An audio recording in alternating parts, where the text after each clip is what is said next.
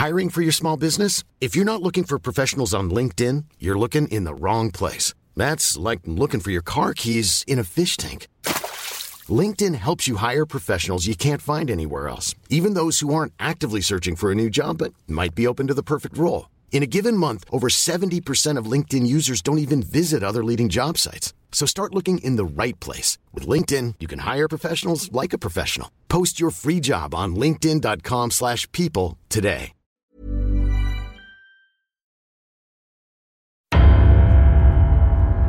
Der John Sinclair Podcast mit Dennis Erhardt und Sebastian Breitbach. So, liebe John Sinclair-Freunde, herzlich willkommen zum dritten Podcast. Heute mit mir hier in Hamburg im Studio. Der Dennis an meiner Seite. Hallo Dennis. Ja, yeah, uh, hello Sebastian. Uh, uh, nice well, to meet well. you. Well. so, da wir heute eine ähm, britische Folge machen zu den britischen Hörspielen, die es ja jetzt auch schon seit einiger Zeit gibt. Sechs Folgen sind davon, glaube ich, schon erschienen. Hello again. oh man! Could you please? Wir hatten die Gelegenheit, vor der Sinclair Convention einer Aufnahme beizuwohnen, die bei Lübbe Audio stattgefunden hat, im hauseigenen Studio. Und da wurde Andrew Wincott aufgenommen, der dem englischen John Sinclair seine Stimme leiht.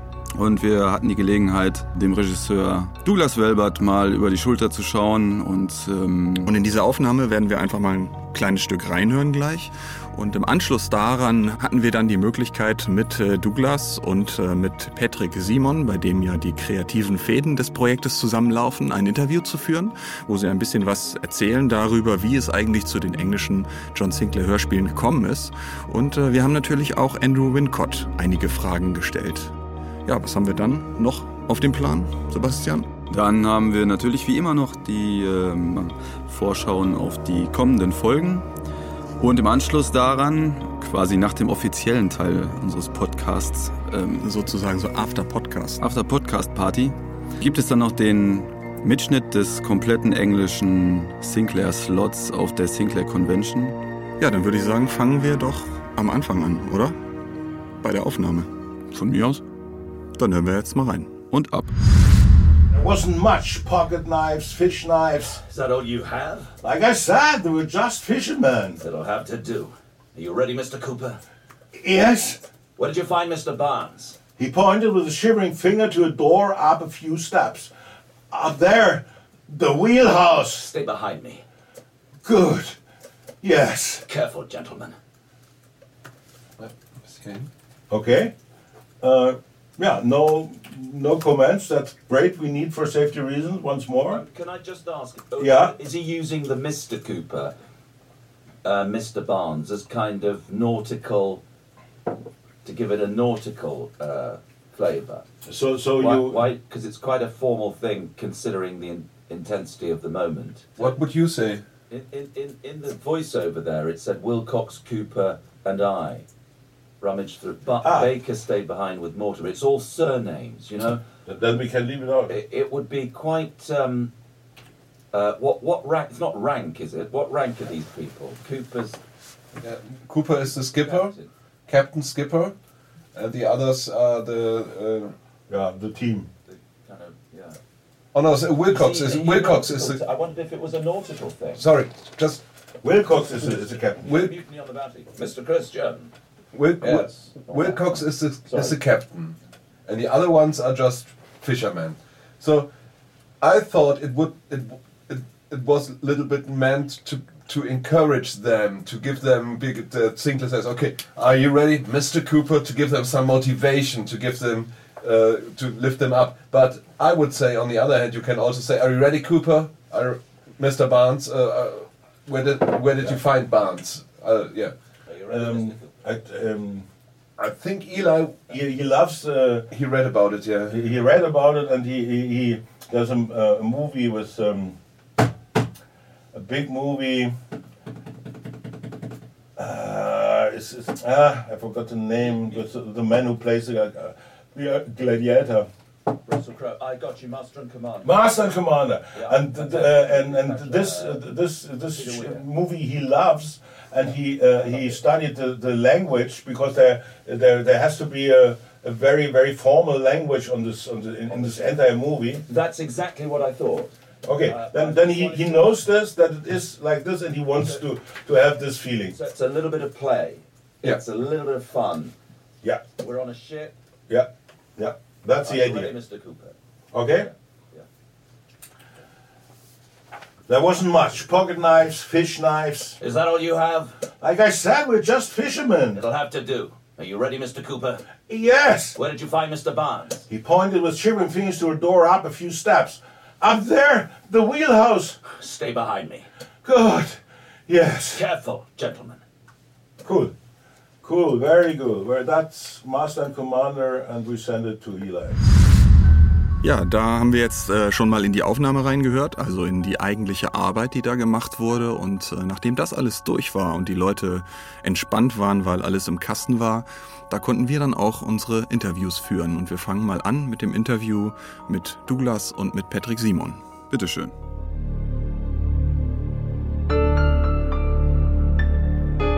Das Interview.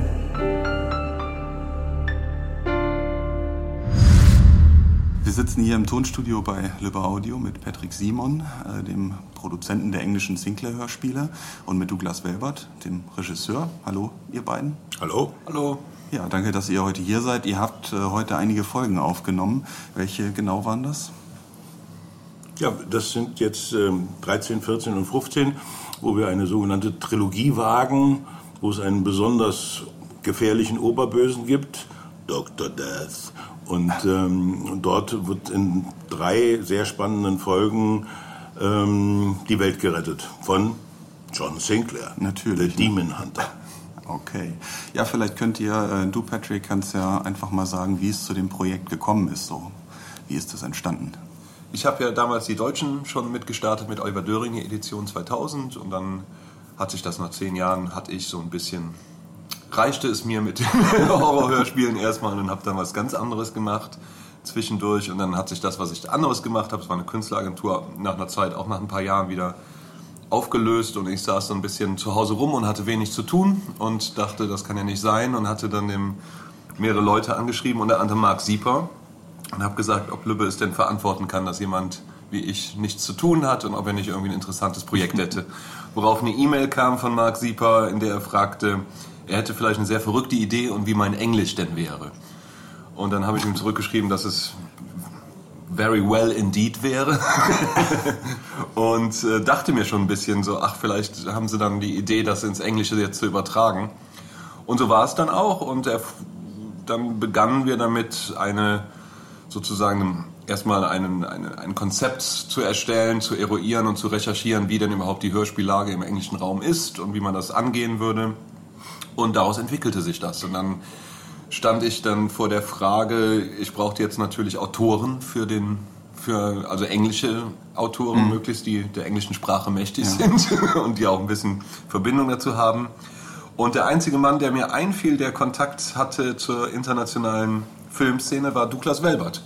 Und dann habe ich Douglas angerufen und habe ihn gefragt, sag mal, wie sind denn deine Kontakte in den englischsprachigen Raum? Lübbe plant vielleicht die John Sinclair auf Englisch zu machen. Dann hat er mir erzählt, dass er gerade zurückkommt von einer Synchronisation für einen seiner Filme, die er gemacht hat in Kanada und äh, er hätte auch Autoren an der Hand und dann kamen wir auf ähm, den, der jetzt Gabriel Conroy heißt, was natürlich ein Künstlername ist. Ähm, Dürfen wir den lüften?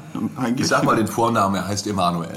ähm, und dann habe ich mit Emanuel begonnen, darüber zu reden und es stellte sich raus, dass er ein großer Fan ist tatsächlich von John Sinclair. Er ist deutschstämmig, kommt hier aus ähm, äh, Nähe von Gießen und lebt aber seit, glaube ich, über 20 Jahren in Los Angeles und ähm, hat da schon viel geschrieben. Und das war natürlich ein Glücksgriff, weil tatsächlich er halt eine Vorstellung davon hatte, wie wir Deutschen das Hörspiel machen, weil im englischsprachigen Raum hast du Hörspiele eigentlich in Regelmäßigkeit nur von BBC oder manchmal ABC in Amerika, die also so eine kommerzielle Hörspielreihe, wie wir sie haben, wie drei Fragezeichen, TKKG Ja. oder auch John Sinclair, kennen die Amerikaner, Engländer eigentlich nicht. Und dann habe ich mit Emanuel das gemacht und dann kam ich halt noch dazu, ähm, dann war halt natürlich die Idee, mir war ziemlich schnell klar, wir müssen nach London, um das zu produzieren. Einfach weil die Deutschen haben wir damals uns ja ein bisschen an die Synchronszene drangehangen hier in, Deutsch, äh, in Deutschland und die Frage war, wo haben wir einen, einen Fundus an hörspielerfahrenen Sprechern, englischsprachigen. Mhm. Äh, und da schien London ganz logisch und dann war die Frage natürlich, wer führt da Regie, weil ich ein bisschen Angst hatte, dass wenn wir jetzt nach London gehen und da irgendjemanden, einen Regisseur dran setzen, ähm, dass wir dann, äh, dass wir nicht genau wissen, macht er das richtig in unserem mhm. Sinne? Hat er auch eine Idee für dieses deutschsprachige Hörspiel, wie wir es machen? Mhm. Und dann dachte ich irgendwann, ach, ich, vielleicht muss ich mal den Douglas fragen, weil er mir halt erzählt hatte, dass er gerade die Synchronregie gemacht hat. Und dann habe ich ihn dann nochmal angerufen und habe gesagt, Douglas, kannst du dir denn vorstellen, die Regie zu übernehmen? Und er sagte, well indeed, yes.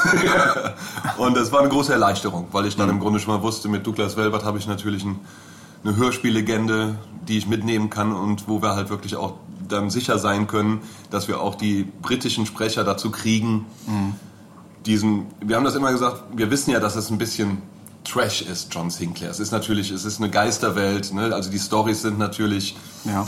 jetzt, ne? und da läuft man schnell Gefahr, das so ein bisschen klischeehaft runterzuspielen.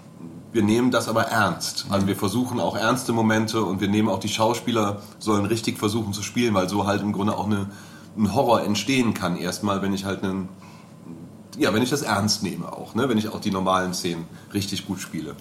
Und äh, ja, dann hat Lübbe uns beauftragt, mit den ersten sechs Hörspielen aufzunehmen. Das haben wir gemacht.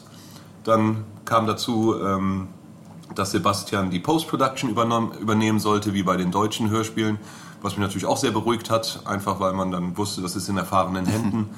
Und ähm, dann kam, äh, dann haben wir die ersten sechs aufgenommen, neben noch ein paar anderen Hörspielen. Wir haben auch die ähm, Sigmund Freud Hörspiele von Stil ja. mitgenommen und Jesus Video haben wir aufgenommen. Und als das die Aufnahmen fertig waren, kam dann auch schon direkt der nächste Auftrag, macht weiter. Okay. Und jetzt also. sind wir gerade bis Folge 15, sechs Stück mhm. sind veröffentlicht. Mhm. Ähm, bis Folge 12 haben wir fertig aufgenommen und Folge 13 bis 15 starten wir jetzt gerade die ja. Aufnahmen. Um da mal einzuhaken, vielleicht was die Aufnahmen angeht, das ist ja gerade, wenn du sagst, dass auch andere äh, Projekte gleich mitgemacht wurden, eine ganze Menge, was ihr auf einmal da abgearbeitet habt. Mhm. Und äh, da habt ihr natürlich Bedarf gehabt ohne Ende an Sprechern, sage mhm. ich mal, an guten Sprechern. Und ähm, ja, vielleicht die Frage an Douglas, ähm, wie habt ihr die bekommen? Ähm, das war eine sehr glückliche Verbindung, ähm, weil es gab ein ähm, äh, ein, ein, befreundetes Games-Studio äh, in, in Hamburg, ähm, die da schon Erfahrung gehabt haben äh, mit jemandem, nämlich mit OMOK in London, Holborn. Und äh, da haben sie uns die Empfehlung gegeben, ja, wenn ihr irgendwas braucht, dann geht mal dahin. Und dann hat sich Patrick an, an die gewandt und ähm, dort hat sich eine sehr, sagen wir mal, äh, erfolgreiche Zusammenarbeit ergeben, weil dort in der Tat werden so die Originallokalisationen ähm, von Star Wars und ähm, okay. äh, äh, wie heißt das Game of Thrones und mhm. so äh, gemacht. Und äh, die haben eine sehr, sehr große Database, also mit Schauspielern, wo du die Ohren anlegst, die ich mittlerweile, weil wir machen das ja jetzt so auch anderthalb Jahre, dann hat man ja auch zu dem einen oder anderen einen persönlichen Draht und dann spielt er mal Theater und dann ist der eine im National Theater, der andere in der, in der Royal Shakespeare Company. Also da sind mhm. auch richtige, äh, ähm, oder hat im Kinofilm mitgespielt, also es sind schon richtige ähm, tolle Schauspieler, die da sind und ähm, es ist wirklich, äh, dort gibt es eben auch äh, eine sehr gute Casting-Chefin, wenn man das mal so sagen will, äh, ähm, äh, Vicky, die äh, uns dann äh, wo wir dann da sitzen und sagen, pass mal auf, wir brauchen jetzt einen dicken Mann, der irgendwie einen, See, einen Seemann spielen muss oder so, ungefähr um 55 und dann, buff, äh, legt die uns da drei, vier vor und sagt der, der oder der und dann spielt sie uns das auch gleich ab. Äh, sie hat uns irgendwann, haben sie uns dann die ganze Database sogar äh, quasi zur Verfügung gestellt, dass wir das jetzt auch zu Hause uns anhören können und uns da aus, auswählen können. Aber vor allen Dingen, also die, die Database ist so groß, das macht jetzt gar keinen Sinn, dass man sich da selber durchhört, sondern mhm. da ist schon die Hilfe äh, von, von OMUG sehr wichtig und äh, sehr entscheidend, weil die eben ihre Leute auch kennen mhm. ähm, und sagen dann, ja, dafür ist der gut und gerade bei speziellen Sachen wie Kindern und so, da ist das ganz, äh, ganz fulminant. Also wir haben jetzt, glaube ich, du hast mal ausgerechnet, 75 ja. 75 Sprecher haben wir insgesamt äh, eingesetzt, äh, zum Teil aber auch welche wiederholt in, ja. äh, in, in, verschiedenen Rollen und verschiedenen Serien. Und ähm, damit haben wir die Database äh, von OMOG noch lange nicht aus, ähm, äh, ganz ausgenutzt. Also da ist noch viel Platz. Da habt ihr noch was vor, ja. Okay. Ähm, die Hörspiele, wir haben das ja hier eben mitbekommen, die werden ja genauso geixt wie die deutschen Hörspiele. Das heißt, die Sprecher werden einzeln aufgenommen. Das ist ja in der fremden Sprache eine ganz schöne Knochenarbeit, sage ich mal, oder, Douglas? Ähm, ja, ähm, mein, mein, Englisch ist ja nicht so gut wie das von Patrick. Ähm, und darum dachte ich am Anfang auch, naja, da haben sie sich auf was eingelassen. Aber ähm, das macht es wiederum ein bisschen wett, dass ich eben immer, wenn ich den Sprechern das dann, also die Partner äh, zusprechen kann, dass ich da relativ gut das zumindest im Deutschen kann ähm, und das denen dann hilft, also in die Stimmung dann hineinzukommen. Man muss natürlich furchtbar aufpassen, dass man den Jungs und Mädels nichts vormacht. Also was ja Regisseure gerne mal machen, dass sie sagen, pass auf, mach das mal so oder so. Das wäre natürlich absolute Zona Prohibida, weil äh, eben äh, ich ja gar nicht Native Speaker bin und wenn die dann irgendwas machen was ich da vormache, wäre das ja eine Katastrophe. Äh, darum muss man denen das immer irgendwie auch erklären. Mhm. Ja, das, äh, das geht aber auch auch äh, äh, sehr gut, ist dann aber im Endeffekt, wenn das Vertrauen da ist, weil ich sage immer, äh, das Wichtigste, was ein Regisseur eigentlich machen muss, neben dem Verständnis für für das, für das Objekt oder was man da aufnimmt, äh, ist das Vertrauen der Schauspieler zu gewinnen. Mhm. Die müssen dir glauben, müssen sagen, ja, wenn der mir jetzt sagt, mach mal lauter oder leiser mhm. oder schneller oder so oder so, müssen die mir vertrauen. Mhm. Und äh, da habe ich am Anfang gedacht, na, das wird spannend, äh, ob diese Engländer äh, ähm, mich da irgendwie akzeptieren werden, aber das ist eigentlich ohne Probleme passiert. Und seitdem diese Vertrauensbasis geschaffen ist, macht es großen Spaß und ist es eigentlich nicht sehr viel anders als, ähm, ähm, als in Deutschland. Ähm, Sie haben jetzt, das können wir jetzt hier nicht so richtig zeigen, weil wir jetzt ja gerade hier in, in Deutschland aufnehmen, aber OMUG selber hat ein ganz besonderes Aufnahmesystem, das wir also relativ schnell, wenn jetzt schon der zweite oder dritte Schauspieler von einer Folge aufgenommen ist, ähm, dann wird der sehr schnell eingeschnitten und dann ja. haben wir im Großen und Ganzen im Studio manchmal drei Stunden später äh, schon äh, das fertige Band vorliegen und können das wie auf so einer Klaviatur spielen, dass wir dann, wenn jetzt der Partner mhm. neu aufgenommen wird, wir den Partner, den wir vor drei Stunden aufgenommen haben, ihm einspielen können, sodass ich dann gar nicht mehr ja. äh, das, was ich jetzt hier heute noch mache, wo ich dann eben den Partner von, äh, von John Sinclair einspreche, äh, das muss ich dann gar nicht mehr machen, sondern dann machen, dann hören die sich sozusagen schon äh, ihre Originalpartner, hören die mit, und können auch das abnehmen, äh, also die Stimmung, Lautstärke und worum es da mhm. geht, so dass es im Großen und Ganzen nicht ganz so geixt ist, also wie wir das ja. so machen, wenn ich jetzt bei zu dir komme und bei dir John Sinclair oder, oder irgendeine andere Sache mhm. aufnehme, äh, sondern äh, die hören dann schon äh, ihre anderen. Und es ist im Grunde so, äh, ab einem gewissen Moment, äh, als wären die Kollegen da. Mhm. Weil man hört sie ja dann auch nur über, über Kopfhörer. Mhm. Und ob sie jetzt nur wirklich da sind oder nicht, spielt ja gar keine Rolle, sondern sie hören sich gegenseitig und können sich gegenseitig ihre Töne und Impulse abnehmen. Und äh, darum ist es schon nochmal eine also eine luxuriösere äh, Grundsituation, Aufnahmesituation, als wir sie jetzt, sagen wir mal, in mhm. Deutschland haben. Naja, da, wir hatten auch schon mal darüber gesprochen, dass, äh, das klingt sehr interessant, äh, gerade aus professioneller Sicht, genau. Ähm, jetzt mal abgesehen von Geschichten wie Fremdsprache, Übersetzung und so weiter, gibt es, äh, du hast gesagt am Anfang, es gibt so eine andere Hörspieltradition dort, die nicht so kommerziell ist, sagen wir mal. Ähm, wie wirkt sich das genau aus, äh, wenn man jetzt an so einem Produkt wie John Sinclair arbeitet? Ähm, ja, äh, muss man die Leute dann extrem antreiben, in diese für sie neue Richtung zu gehen? Ähm, die, also erstmal grundsätzlich die Schauspieler in England, die sind wirklich sehr, sehr professionell. Also da, wo wir in London sind, das sind, das sind Top-Leute. Ne? Mhm. Die müssen sich also das ist sicher vergleichbar vom Können mit den wirklich top deutschen Synchronleuten. Und ich meine, du weißt ja auch, was die teilweise abliefern. Mhm. Also es ist wirklich auf den Punkt innerhalb von so, so schnell, so überzeugend, so tief. Mhm. Und das können die auch alles. Ähm, es ist ein bisschen am Anfang vielleicht, die, da die Engländer dieses Hörspiel nicht kennen in der Form, und wenn dann halt wirklich ein öffentlich-rechtliches Hörspiel, ähm, war es manchmal, die, die wussten zum Beispiel, die dachten, sie würden äh, manchmal kam zum Beispiel, ja, wo läuft das denn auf welchem Sender? Weil sie dachten, sie würden einen Cartoon ja.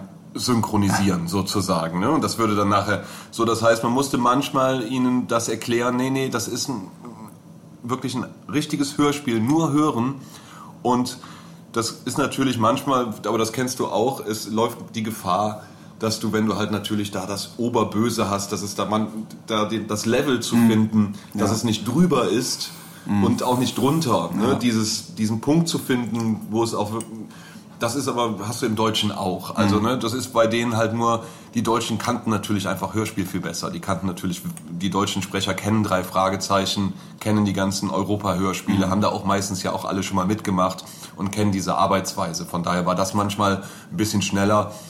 Aber die, also die Engländer ansonsten, das ist wirklich hervorragend, was sie da können und abliefern. Also es war einfach nur manchmal musste man ihnen sagen, es ist ein Hörspiel und ja, genau diesen Punkt zu finden, dass du halt nicht drüber gehst oder, oder zu weit drunter, ne? die Dynamik zu Nun finden. hat uns natürlich sehr geholfen, dass ähm, dieses äh, Omux Studio in London ist ein Studio, was von Games-Lokalisationen lebt. Das heißt, diese ganzen Schauspieler, die alle gute, stilsichere Schauspieler sind, ähm, die können schon auch äh, Ungeheuer sprechen und, und böse Menschen und, und, und äh, Superhelden und so, weil die das ja für diese ganze Games World immer machen äh, und auch äh, in, in hochprofessioneller Art und Weise.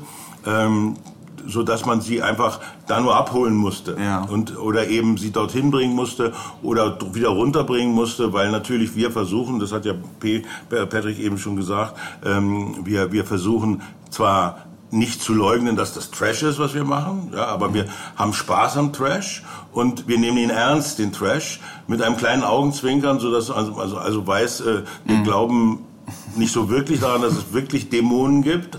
Aber wenn es sie geben würde, dann würden wir sie so behandeln, wie wir sie behandeln. Und diese Art von, von Sophistic, also äh, das zu vermitteln, war nicht so ganz einfach. Aber da der Engländer ja an sich ein sehr äh, sophisticated Humor hat, äh, äh, wenn die das erstmal geschnallt haben, was wir da vorhaben, war das sofort wie äh, geschnitten Brot. Das konnte man mit denen sofort aufnehmen. Die wussten dann genau, was wir damit meinen.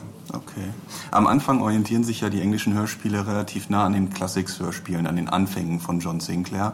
Und ähm, so in Richtung der zweiten Staffel, sage ich mal, die sieben bis zwölf oder danach, weicht es dann doch ab und hat ein ganz eigenes Profil, die englische Serie. Vielleicht könnt ihr mal was dazu sagen, warum und wie sich das genau entwickelt.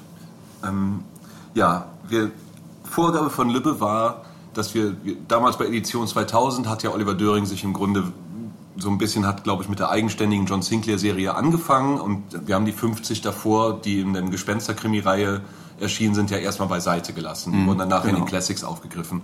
Diesmal war Vorgabe von Lübbe, wir wollen wirklich mit dem allerersten beginnen. Sinclair am liebsten Ja. jede Folge, die da ist, jedes Heft. ähm, da muss man sagen, diese Geschichten wurden in den 70ern geschrieben. So, das heißt, du hast natürlich damals auch noch ein bisschen anderes Heldenverständnis gehabt, also es, ne? Und äh, Emanuel, wir hatten dann darüber geredet und kam sehr schnell mit der Idee, trotzdem müssen wir es irgendwie ja auf ein modernes Level bringen. Wir wollen ja nicht, dass man das hört und denkt, das sind so Geschichten wie aus den 70ern, sondern es sollte was Modernes haben. Und deswegen sind wir zum Beispiel dahin gegangen und haben John Sinclair halt eine Vergangenheit, eine neue angedichtet als ehemaliger Afghanistan-Soldat. Ne? In psychologischer Behandlung. Ne? Ja. in psychologischer Behandlung mit einem posttraumatischen äh, äh, ja mit einem wie heißt das posttraumatischen Syndrom oder Stresssyndrom genau Dankeschön ja ähm, das fand ich sehr gut einfach um das hat einfach so um eine moderne Storytelling Geschichten erzählen was man ja auch jetzt ne, dass die Charaktere durchaus ernster genommen werden und auch dass ein dass es also jetzt keinen 100% strahlenden Helden gibt sondern dass jeder Held auch irgendwo was Gebrochenes haben muss, damit er halt auch seine Heldentaten damit wieder erhöht werden. Und das war so unsere Idee dahinter. Und ich finde, das ist dem Emanuel, dem Gabriel Conroy, äh, hervorragend gelungen. Und ich Das glaube, damit haben, wir, sagen, äh, damit haben wir John Sinclair. Eigentlich ist es ein bisschen ein, ja, ein Reboot. Und ähm, ich meine, ich kenne ja auch den Jason gut und wir habe ja auch damals viel mit ihm zu tun gehabt und so und habe ihm das auch alles erklärt und das ist auch alles abgenickt von ihm und er findet das auch gut. Und ich glaube, das ist auch notwendig, weil John Sinclair, dieses Setting ist halt so hervorragend, die ganze Welt, das, dieses Universum, macht so viel Spaß, sich daran zu bewegen. Und dadurch, dass wir das so ein bisschen erneuert haben, ein bisschen modernisiert haben, ähm, gibt es das dem Ganzen auch einen neuen Drive wieder und macht das auch wieder wirklich zu einem modernen Hören und zu einem modernen Spaß. Da es ja, wie gesagt, ähm, keine Tradition für so etwas in englischsprachigen ja. Raum gibt, ähm, konnten wir auch nicht darauf vertrauen, dass das, was wir jetzt machen, Retro ist, weil Retro kann ja nur sein, was es schon mal gegeben hat. Das gab es aber nicht, ja. äh, sodass es wahrscheinlich die Menschen sehr verwirrt hätte, wenn wir das eins zu eins ähm, in den englischsprachigen Raum übertragen hätten, mhm. weil sie da gesagt hat, hä, haben die jetzt einen an der, an der Marmel oder was, was ist denn das jetzt und so. Und so über dieses, ähm, wie Patrick das eben richtig erklärt hat, über dieses Verfahren, ähm, glaube ich, haben wir den Puls der Zeit schon ganz gut getroffen und so von Freunden von mir, in Amerika leben und ähm, die sich auch hin und wieder mal sowas runterladen, äh, die sind sehr begeistert von dem und es scheint offensichtlich ganz gut zu funktionieren, was wir da machen. Mhm. Ja, ich kann das nur bestätigen. Also ich habe einige Folgen gehört und ähm, also großes Kompliment auch an Eli und äh, ja, alle Beteiligten, muss ich sagen. Also, Dankeschön. ähm, ja, für die Hörer nochmal, wir sind äh, jetzt, glaube ich, bei 1 bis 6, die erschienen sind. Ne? Ja. Also wir haben jetzt hier die Folgen 13 bis 15, die produziert sind. Das heißt, es ist ja schon einiges am Markt. Habt ihr eben darüber hinaus jetzt schon Reaktionen bekommen oder wie, wie wird die Serie aufgenommen? Ähm, wir haben erstmal wenig Reaktionen bekommen. Das hat den Hintergrund, dass Lübbe noch gar nicht richtig die Marketingmaßnahmen ergriffen hat dafür, weil die Idee war, was ich auch total richtig finde, wenn wir jetzt eine Folge rausbringen und da jetzt einen großen mhm. Anlauf machen, das verpufft natürlich, weil die Leute sind heutzutage gewohnt, ganze Staffeln, ganze Staffeln zu, haben. Plus dazu kommt, dass Lübbe, Basta Lübbe natürlich dieser ganze Vorgang, ihre Inhalte international digital zu vermarkten, da sind wir ja nur ein kleiner Teil davon. Das geht mhm. ja auch über die E-Books und was weiß ich alles. Ähm, das ist noch ein bisschen in den Startlöchern. Das heißt, wir haben noch gar kein richtig großes Marketing gehabt, aber dank digitaler Technik kann man heute natürlich relativ schnell veröffentlichen. Deswegen sind jetzt sechs Stück mhm. schon veröffentlicht über iTunes, Amazon, Spotify und wie sie alle heißen.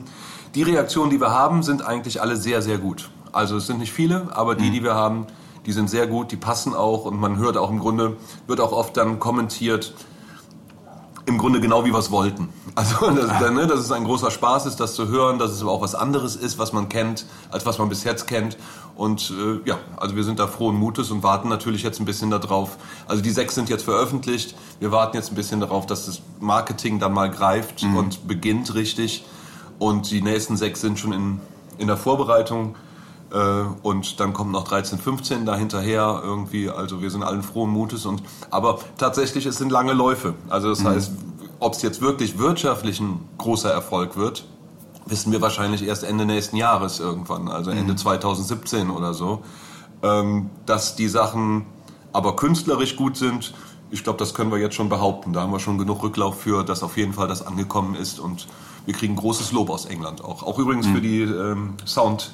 Gestaltung, für Sounddesign kam auch vom Studio zum Beispiel, wow, das klingt richtig gut irgendwie. Und das war immerhin schon mal, wenn man, man wir wollen uns nicht kleiner machen, als wir sind, aber natürlich kommen wir da als Deutsche jetzt in so ein, nach London, das mhm. ist natürlich, hat man schon ein bisschen Respekt. Ne? Das ist natürlich mhm. irgendwie die angloamerikanische Welt mit allem drum und dran. Und wenn dann die Leute sagen, das macht Spaß, das ist cool, mhm. das geht einem natürlich schon mal runter wie Öl. Ja, prima. Also wie gesagt, wir können es nur bestätigen und äh, ja, das Lob an Sebastian, das nehmen wir glaube ich auch gerne mit. Ne? Ja. ja, ja, ja, er ist wortkarg wie immer. Ne? Ähm, ja, das ist also vielleicht als Abschlusswort einmal, dass äh, man sagen kann, dass auch die englischen Hörspiele auch für deutsche Sinclair-Fans interessant sind auf jeden Fall. Dass sie da mal ein, ein Ohr riskieren können. Vor allen Dingen auch deswegen, weil sie sich ja dann tatsächlich auch äh, von den deutschen Folgen von den gleich äh, von den Folgen, die auf demselben Roman äh, basieren, deutlich unterscheiden. Und deswegen kann man da auch als deutscher Hörer nochmal was Neues hören und erleben. Mhm. Ja, dann vielen Dank an euch beide, Patrick ja. Simon und Douglas Welbert. Vielen Dank. Vielen Dank. Ja. Danke. Sehr nett. Ja, soweit zu äh, Douglas und Patrick. Ja, das fand ich auf jeden Fall ziemlich interessant, weil äh, eigentlich ja selten die Möglichkeit besteht, mal anderen Leuten über die Schulter zu gucken, nicht? Äh, bei der Arbeit, die man selber auch immer wieder macht. Und äh, das stimmt. Das war schon ganz interessant zu sehen, dass ähm, eigentlich die Sprachaufnahmen logischerweise fast kann man denken, äh, auch wenn die ganze Serie in Englisch stattfindet, äh, eigentlich sich nicht sehr von unserer Arbeit unterscheiden. Wobei ähm, man schon unterschiedliche Regiestile erkennen kann, finde ich, bei Ist Douglas so? und bei dir. Ja, Ah, absolut. So? Douglas hat den Hut auf, ne? Douglas hat den Hut auf. Ja, ich glaube auch, das war der entscheidende Unterschied. Der gestikuliert auch viel mehr beim Regieführen. Aha, Mhm. aha. Da musst du noch ein bisschen an dir arbeiten. Mehr davon, mehr davon, Sebastian. Ja, danach hat sich Dennis auf jeden Fall äh, ich nochmal krieg's wieder links und rechts hierher. zurecht. Jedenfalls hat sich Dennis danach nochmal Andrew Wincott geschnappt und äh, ihm auch noch ein paar Fragen gestellt. Yeah, now we are sitting here with uh, Andrew Wincott. Hello, Andrew. Hi. The voice of uh, John Sinclair. Wir sitzen hier mit Andrew Wincott, der Stimme des uh, Dämonenjägers John Sinclair, so der offizielle uh, Serientitel der englischen uh, Hörspiele, der gerade für einige neue Episoden der Serie hier im Studio von Lübbe Audio in Köln vor dem Mikrofon gestanden hat. Andrew, uh, du hast schon Shakespeare, Molière und George Bernard Shaw gespielt. Du bist seit langem Mitglied der BBC Radio Drama Company und hast über 200 Hörbücher eingesprochen. More than 200, 300 audiobooks. And, That's right. Yeah, and um, yeah, how did you Wie bist du Teil der Geschichte uh, von John Sinclair John geworden? Sinclair. Well, I was. I suppose it's come about through. Uh, my Nun, ich glaube, das ergab sich durch meine Sprachaufnahmen für Computerspiele in England. In einem Studio, in dem ich schon seit ungefähr 15 Jahren immer mal wieder zu Gast sein durfte und wo nun auch der Großteil der John Sinclair-Episoden aufgenommen wurde. It's where we record the uh, where we've recorded most of the John Sinclair, and uh, I, think I may have. Ich glaube mich zu erinnern, dass ich ein kleines Casting hatte, bei dem ein Probetrack aufgenommen wurde. Und danach war ich an Bord. Das war vor ungefähr zwei Jahren und wir haben seitdem 15 Folgen aufgenommen. recorded 15 episodes since then, Yeah, a long story. a Eine ganz schöne Menge. and it's great to be here in in Cologne, where it all started. yes, uh, it did. Yeah, and um, perhaps you can uh, tell us uh, what's the difference. Vielleicht kannst du uns erklären, was der Unterschied zwischen der Arbeit als Schauspieler auf der Theaterbühne und der als Schauspieler vor dem Mikrofon wie bei John Sinclair ist. uh, like you do uh, in this story here. Ja, der Hauptunterschied ist, dass man im Theater den gesamten Saal erreichen muss. Dessen muss man sich immer bewusst sein. That. Dass das, was man tut und darstellen will, für alle im Saal gleichermaßen verständlich sein muss. Uh. Uh, Du musst deshalb zum Beispiel sehr deutlich und klar sprechen. Und zwar nicht nur in Bezug auf die Lautstärke, das auch, sondern auch in Bezug auf deine Emotionen und deinen Ausdruck. Am Ende kommt es immer darauf an, die Wahrheit zu transportieren. Das Mikrofon fühlt sich für mich an wie eine Kamera. Du sprichst mit ihm wie mit deinem besten Freund. Es ist eine Art von Intimität, die eine Intensität und einen wahrhaftigen Ausdruck selbst in leisen Passagen ermöglicht. Obwohl John Sinclair zugegebenermaßen natürlich auch eine andere, große Seite hat. Es ist großes Drama. Dieser Unterschiede muss man sich stets bewusst sein. Und es gibt natürlich ein anderes wichtiges Element beim Hörspiel. Es regt die Imagination des Hörers an. Bei uns gibt es einen Spruch, Hörspiel und Radio ist besser als Fernsehen, weil die Bilder besser sind. Es findet alles in deinem Kopf statt. Und es bannt das Publikum, wenn es diese Bilder im Kopf hat. Yeah, I And it, understand. and, it, and it frees the audience to have these amazing pictures in their mind. Yeah. Okay. Yes, um, perhaps uh, from a professional point of view. um, Vom Standpunkt des Profis aus betrachtet, gibt es einen Unterschied zwischen dem, was man hierzulande als Literatur bezeichnet, also zum Beispiel eben Molière oder Shakespeare, and und John Sinclair? Well, uh, Or is this a typical Oder German ist das eine typisch question, deutsche? Frage? well, I mean, Shakespeare was trying to entertain. Nun, ich glaube, dass auch Shakespeare unterhalten wollte. Genauso wie George Bernard Shaw oder Molière.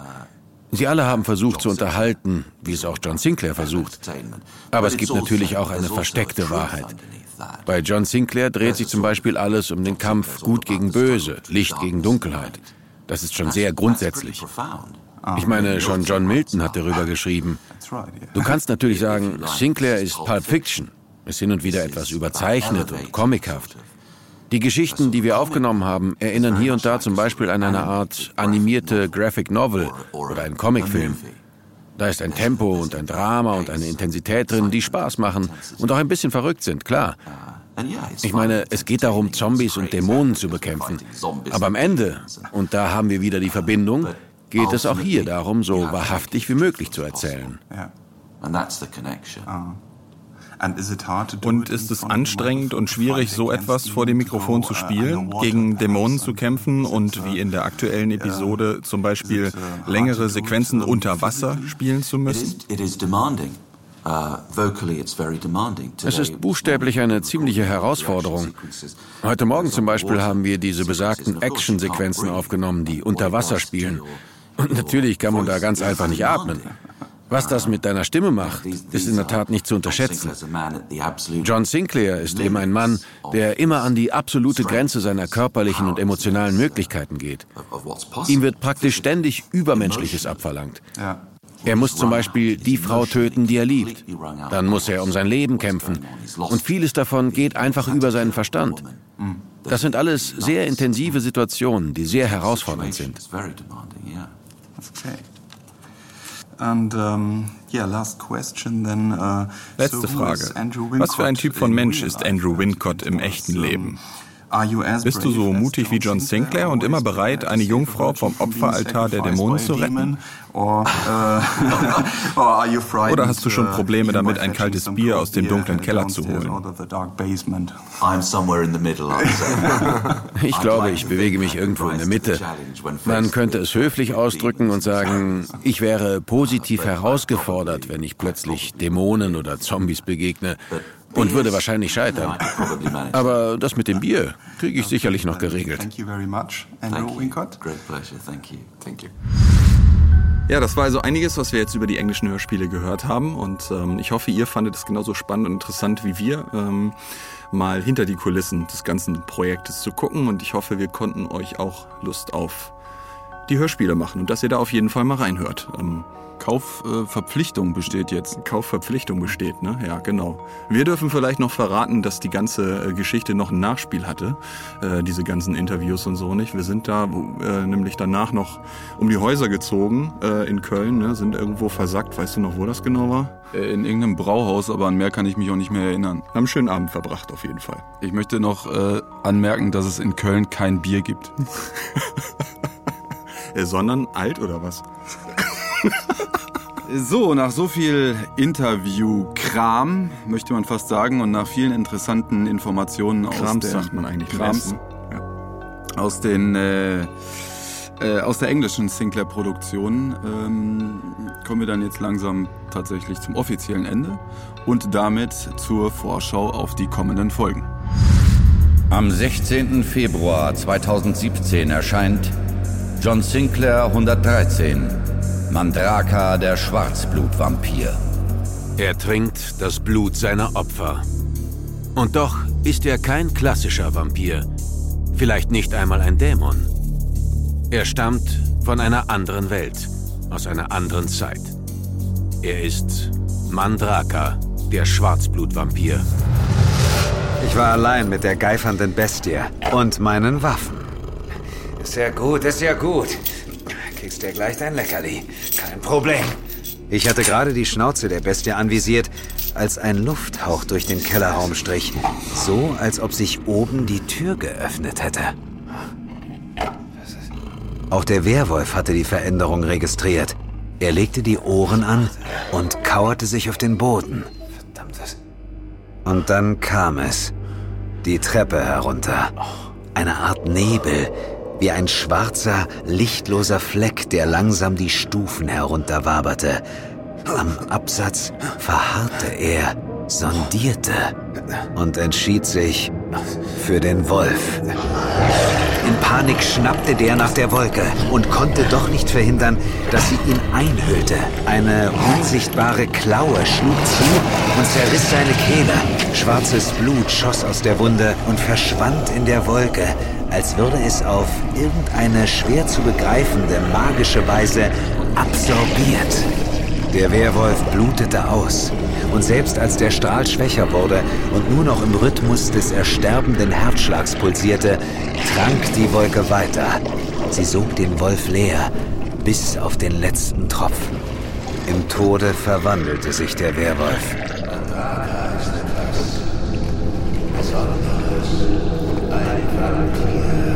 Die Wolke schwebte über der ausgedörrten Männerleiche, als überlege sie, was zu tun sei.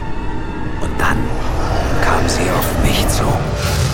Am 16. März 2017 erscheint John Sinclair 114, die Eismeerhexe. John Sinclair und Zuko folgten Mandrakas Spur bis in das Eis der kanadischen Rocky Mountains. Sie ahnten ja nicht, dass der Schwarzblutvampir eine Verbündete hatte. Rakina, die Eismeerhexe. Äh, Madame et Monsieur, einmal die Hummerbisk mit Thymian Grissini. Bitte sehr. Oh, danke sehr. Die Bison Steaks. Danke. Ja?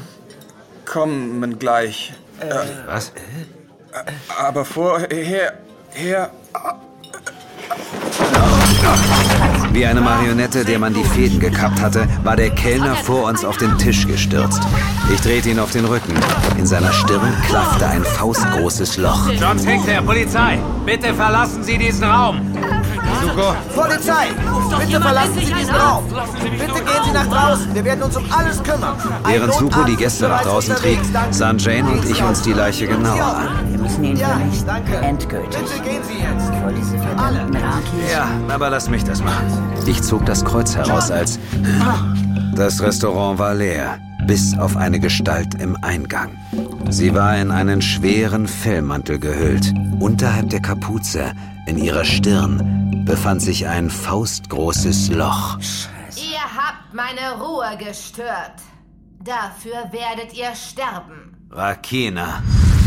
Ja, das war's also mit den Vorschauen. Und bleibt uns eigentlich nur erstmal euch äh, offiziell zu verabschieden, bevor dann der. Äh Bevor wir jetzt noch einen Holzen trinken, würdest du sagen. bevor der Anhang kommt ähm, und euch auf den nächsten Podcast hinzuweisen. Äh, denn der kommt wann, Sebastian? Kleinen Moment, ich muss meinen Zettel rausholen. Ach so, stimmt, der Zettel. Ist das der von damals? Der ist auch schon ein bisschen angegilbt, ne? Ja, Wo wir alles ich ja seitdem auch mit mir rum. Immer unterm Kopfkissen, ganz wichtig. Äh, 14. April. Ne? 14. April, ne? Denn das gut- ist, äh, was? Der zweite Freitag im zweiten Monat, das weiß doch jetzt mittlerweile Im jeder. zweiten Monat, das ist der vierte Monat, ne? Alle zwei Monate, also immer der zweite Monat nach dem Podcast. 14. April. Kann man sich gut merken, denn wenn es der 15. April wäre, dann wäre es ja nicht mehr der zweite Freitag, ne?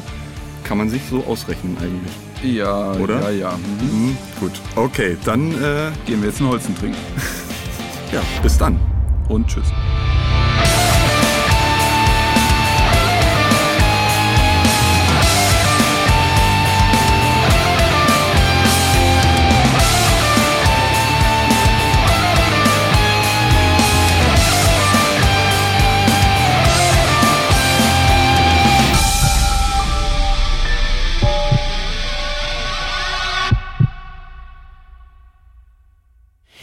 Herzlich willkommen. Äh, Ich sage auch Welcome hier schon einmal in englischer Sprache, Äh, denn es geht ja jetzt tatsächlich hier auch um die englischen John Sinclair E-Books und vor allen Dingen um die tollen äh, englischen Hörspiele.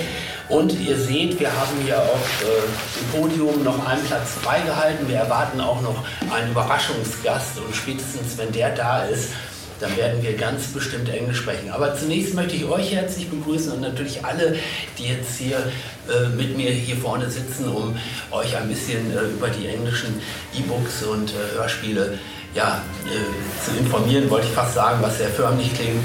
Nein, wir möchten einfach äh, diese besondere, einzigartige ähm, Parallelwelt äh, zu der deutschen John Sinclair-Welt hier ein bisschen vorstellen. Und dazu bitte ich euch, begrüße zunächst mal hier Katrin Kummer, das ist die Lektorin für die englischen Sinclair E-Books.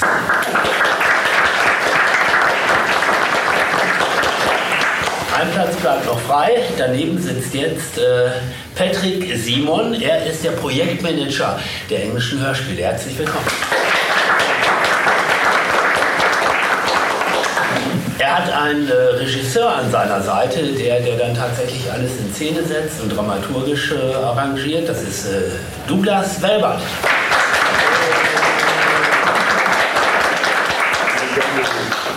Ja, das ist alles hier äh, so gemütlich und überschaubar. Jetzt könnte ich natürlich noch jedem nach seinem Namen fragen, aber vielleicht quatschen wir hinterher noch und lernen uns noch persönlich kennen. Vielleicht entstehen Freundschaften fürs Leben. Eins ist klar, was uns alle hierher hergeführt hat, ist eben diese Liebe, die sicherlich bei den meisten von euch, wie auch bei mir schon seit Jahrzehnten anhält für die Stories von Jason Dark, von Helmut Rellergert, von John Sinclair, die es aber eben auch jetzt seit einiger Zeit in englischer Sprache gibt. Und äh, bevor ich äh, Katrin Kummer, die eben tatsächlich äh, Lektorin ist für diese äh, englischen E-Books, ähm, äh, gleich direkt mal ansprechen werde, möchte ich kurz mit einer kleinen Anekdote beginnen. Ich habe vor etwa 10, 11 Jahren die Freude und Ehre gehabt, Helmut Rellergert, also Jason Dark, in meiner Literatursendung Clubbing bei 1 Live begrüßen zu dürfen. Und ich verehre den Mann und seine Hefte tatsächlich schon seit den äh, frühen 80er Jahren. Ich bin nicht in Band 1 eingestiegen, aber so spätestens ab der Irre mit der Teufelsgeige war ich hoffnungslos verloren. Und äh, deswegen war es mir eine große Freude, den Helmut Rellergert dann in meiner Show begrüßen zu dürfen und war dann doch relativ erschrocken, äh, nicht erschrocken, aber erstaunt, als er mir dann verriet, dass er selber bis zu dem damaligen Zeitpunkt selber noch nicht in England war. Also der Mann äh, hat die meiste Zeit in Dortmund und im Bergisch im Bergischen Land verbracht, äh, Bergisch Gladbach, Verzeihung. Äh, und äh, er schrieb also alles ähm, auch immer mit einem, ja sozusagen mit dem britischen ADAC-Atlas an seiner Seite. Also all diese englischen Orte, die uns dann immer in den Heften begegnen, ähm, hatte er teilweise gar nicht persönlich besucht äh, war immer also mit diesem britischen ADAC-Atlas unterwegs in Großbritannien und für mich und für viele von euch, äh, wo es damals eben noch nicht so einfach mit dem Billigflieger war, mal nach Großbritannien zu fahren oder mit der Fähre rüberzusetzen, äh, also für viele von uns hat er uns ja sozusagen auch England ein bisschen näher gebracht oder uns so eine Idee von England gegeben. Und deswegen finde ich das äh, jetzt im Nachhinein dann auch ja, in einer gewissen Hinsicht skurril, dass ja, die Engländer nun wieder auch das englische Relagert-Bild lesen oder nachempfinden können? Oder liege ich da vollkommen falsch? Inwieweit unterscheiden sich die englischen E-Books denn tatsächlich von den deutschen Heften, Katrin? Also wir haben die ähm, englischen E-Books äh, versucht ein bisschen anzupassen, zu mo modernisieren. Ähm, ähm, Sinclair ist da äh, ein ähm, Irak-Kriegsveteran, der auch äh, leicht traumatisiert ist und dann ähm, sind es aber trotzdem die erste Folge von ähnelt sehr der ersten äh, Sinclair-Folge, die Nacht des Hexers, aber die haben wir so ein bisschen in die moderne Zeit ähm, gelegt und da war uns auch ganz wichtig, die Handlung etwas horizontaler zu erzählen. Also es gibt auch eine Charakterentwicklung und es gibt insgesamt jetzt ähm, im E-Book zwölf Folgen, auf, bei Audio 15, wo man sieht dann auch, wie John Sinclair sich ähm, entwickelt und auch wie die Nebenfiguren sich entwickeln. Und die, er lernt die auch da alle neu, neu kennen. Es gibt ähnliche Figuren, die aber ein bisschen neu ausgelegt sind, interpretiert sind. Grundlage ist aber wie bei den deutschen Geschichten eben der Text und den würde ich jetzt mal so ausdrücken, den verwaltest du zunächst mal in der Urform sowohl für die E-Books als auch für die Hörspiele. Äh, also ich bin nur für die zuständig. Der Autor ähm, schreibt ähm, oder hat eine Zeit lang die E-Books und die Hörspiele parallel geschrieben. Also er hat angefangen mit dem E-Book, dann hat er das Hörspiel geschrieben, hat gemerkt, ach, da fällt mir noch was ein, ich könnte noch einen Dialog einbauen. Also das dadurch, dass das der selber Autor ist, der beides auch kann, äh, war das ähm, ganz schön. Dann hat sich das gegenseitig so. Bleiben wir zunächst bei den E-Books. Wie kommt man überhaupt im Verlag auf die Idee, äh, damit dann tatsächlich nochmal den Englisch deutschsprachigen Raum sozusagen ja, zu erobern. Weil davon gehen wir aus. Das ist genauso ein großer Erfolg wie in Deutschland. Ja, also wir haben jetzt äh, bei Bastei Löwe seit 2012, 2013 veröffentlichen wir auch auf Englisch. Das ist eine Mischung aus Übersetzungen, aber auch äh, original im Englischen geschriebenen Sachen von äh, englischen und amerikanischen Autoren. Die werden ins Deutsche dann auch übersetzen. Und da bot sich schon Sinclair vor allen Dingen an, weil das halt auch, ähm, ja, das ist eine Kultfigur und wir dachten, wie du vorhin auch meintest, äh, wie man das Deutsche war, brachten wir erst nach England und mhm. jetzt aber England, ähm, John Sinclair hat den Deutschen ähm, England näher gebracht und jetzt kann man den Engländern vielleicht mhm. John Sinclair etwas näher bringen. Ja, aber halten wir fest, also äh, die Figur, der Charakter John Sinclair hat sich dann schon für die englische Adaption etwas verändert, da habt ihr äh, ihm ein anderes Profil gegeben, aber dieses Urenglische, inwieweit ist euch das wichtig, das weiter zu pflegen oder, oder ist das gar nicht mehr so wichtig für die englische Hörbuchserie, äh, E-Book-Serie, Entschuldigung. Also für die E-Book-Serie war der, lag der Fokus nicht so sehr auf dem Englischen, sondern wirklich auf der Figur und der Charakterentwicklung und auch auf dem Genre, auf dem Horrorgenre. Mhm. Also da ist wahrscheinlich im Hörbuch ist dann das Englische dann mit den Akzenten ähm, dann nochmal, da kann Patrick wahrscheinlich noch mehr zu sagen. Aber also beim Jason Dark bei Helmut Rellerberg, da kann man wirklich von einem Lebenswerk sprechen. Man möchte sich gar nicht vorstellen, wie er das über so viele Jahre immer geschafft hat, Woche für Woche mit wenigen Ausnahmen immer wieder so ein Heft an den Start zu bringen. Äh, ich bin selber immer wieder erstaunt, wenn ich in alten Heften blättere. Äh, es ist äh, tatsächlich natürlich, also man, man weiß, was man bestellt hat. Man kennt die Geschmacksnoten, aber er schafft es ja doch immer wieder irgendwie, das Ganze umzudrehen. Jetzt ist das für diesen neuen Autor, der damit vornehmlich betraut ist, äh, Gabriel Conroy natürlich ähm, auch eine Herausforderung oder ihr geht doch sicherlich davon aus, dass er auch diesen langen Atem haben wird. Wie hat er sich der Geschichte überhaupt angenähert? Also der Autor ist äh, auch schon sehr lange John Sinclair-Fan und ähm, hat sich auch sehr viel äh, mit den älteren Folgen beschäftigt und ähm, ja, was ganz interessant ist, er kennt sich auch ganz gut aus im Horrorbereich. Er hat unter anderem ein Zombie-Manifest geschrieben, das ich sehr empfehlen kann. Und ähm, in welchen Abständen produziert ihr jetzt? Also wie sind eure Perspektiven langfristig? Das steht, also wir haben jetzt erstmal, wie ich schon sagte, zwölf E-Book-Folgen ähm, veröffentlicht und 15 Spiele sind auch, also noch nicht veröffentlicht. Ne? Genau. Wir warten ein bisschen drauf auf die Reaktion, weil man kann sich vielleicht vorstellen, dass äh, das Marketing für einen englischsprachigen, weltweiten äh, Sprachraum kann man halt, also wir sind halt alle frisch dabei. Sowohl Lübbe als auch natürlich hier sind die Sprecher, Niklas, dass wir da in diesen Bereich reingehen. Und es ist im Moment so, dass wir eigentlich, hat glaube ich das Marketing noch gar nicht richtig begonnen, sondern es wird probiert und ausgetestet. Ich meine, das digitale Zeitalter ermöglicht einem natürlich heutzutage relativ schnell Sachen auszuliefern und mal anzubieten. Und im Moment ist jetzt, würde ich sagen, warten wir ein bisschen darauf, dass wir mal richtige Reaktion zurückkriegen.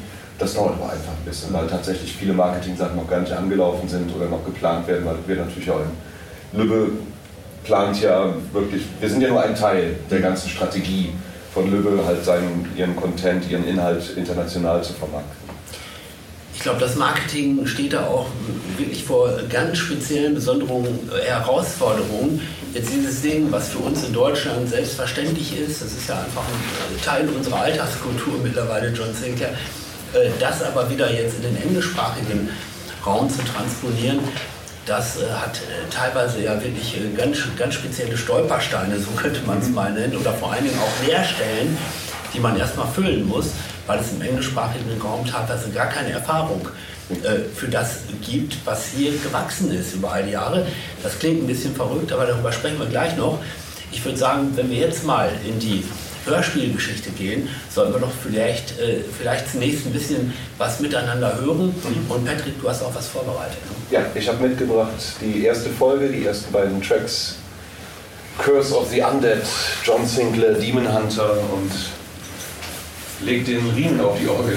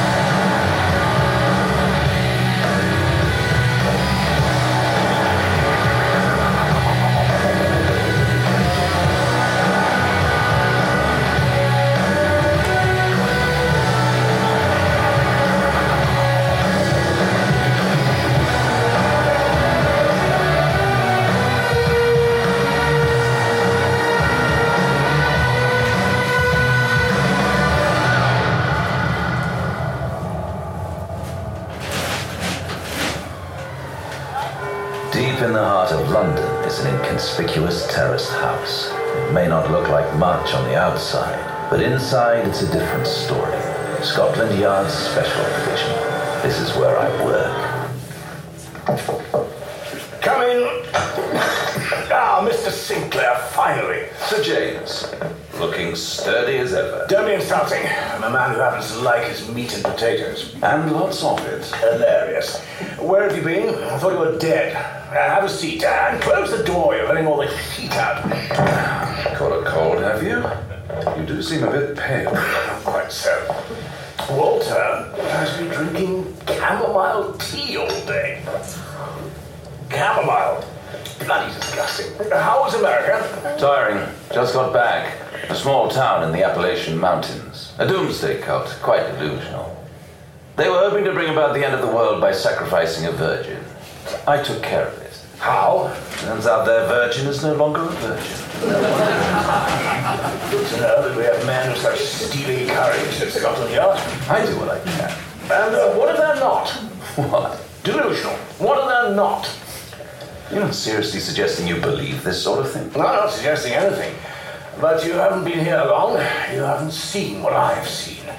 You need to keep an open mind, Sinclair. Believe me, you'll need it. Take a look at this. This report came from a local constabulary in Scotland, a place named. Uh, where are my glasses? Uh, Middlesbury, yes. The middle of bloody nowhere, if you ask me. Yeah. Hmm. Ronald Winston, a farmer, accused of murdering his wife and daughter. Winston claims their daughter attacked them out of nowhere. I don't see why they would involve special division in this. Because the daughter in question, Mary Winston, was no longer among the living when the murder occurred. She had died two days prior of heart failure. Quite an alibi.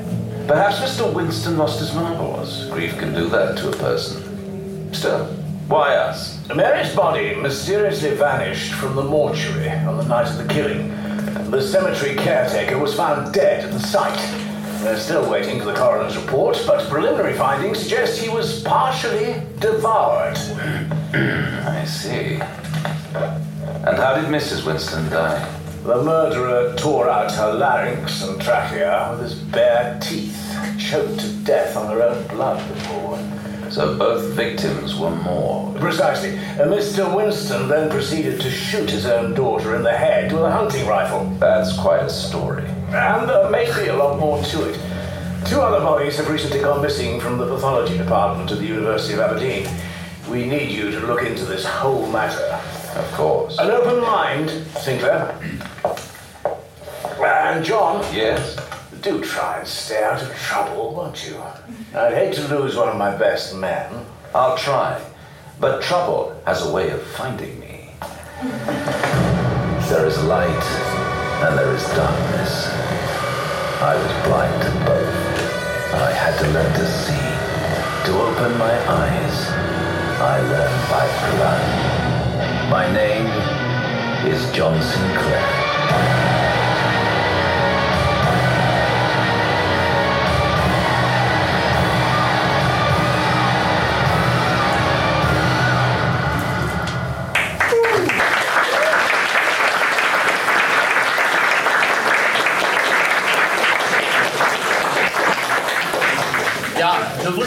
Atmosphäre und äh, die ist sicherlich äh, ja, neben dem gesamten Team, das dieses äh, neue Format kreiert, auch äh, dem man äh, geschuldet, äh, der eben ja, diesen John Sinclair verkörpert in der Hörspielreihe. Und ich freue mich riesig, Ladies and Gentlemen, please welcome Andrew Wincott.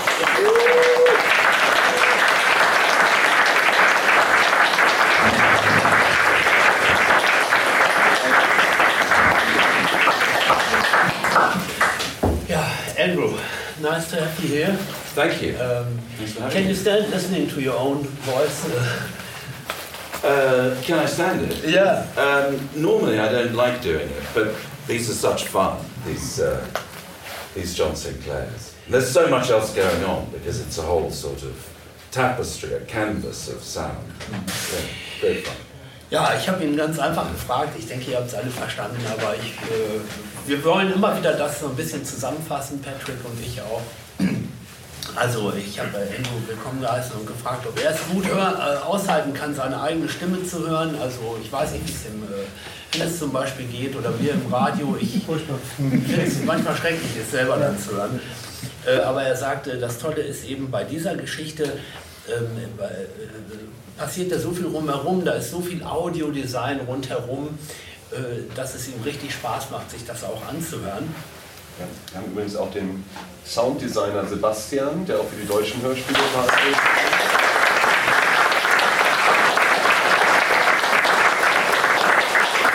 Und ich glaube, dass diese Antwort von Andrew gerade äh, äh, uns schon eine ganz äh, gute Richtung gewiesen hat, weil er sagte, da passiert so unglaublich viel herum bei diesen Hörspielen, es macht Spaß, sich das anzuhören und das, glaube ich, ist eben eine Spezialität auch eurer Arbeit.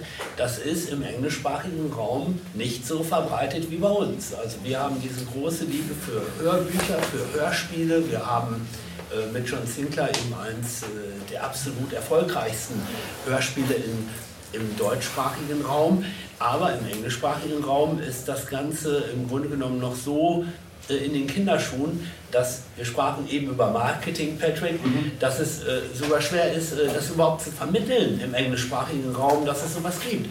Es gibt das äh, sogenannte Radio Play, das macht die BBC und die BBC ähm, geht auch tatsächlich dann zum Beispiel mit Doctor Who in diese Richtung, die ihr eben auch äh, kultiviert und pflegt, aber ansonsten gibt es diesen Markt für Hörspiele im englischsprachigen Raum nicht in der Form, wie wir ihn in Deutschland haben. Äh, wie wollt ihr die Leute davon überzeugen? Ja, wie wollt ihr das hinkriegen?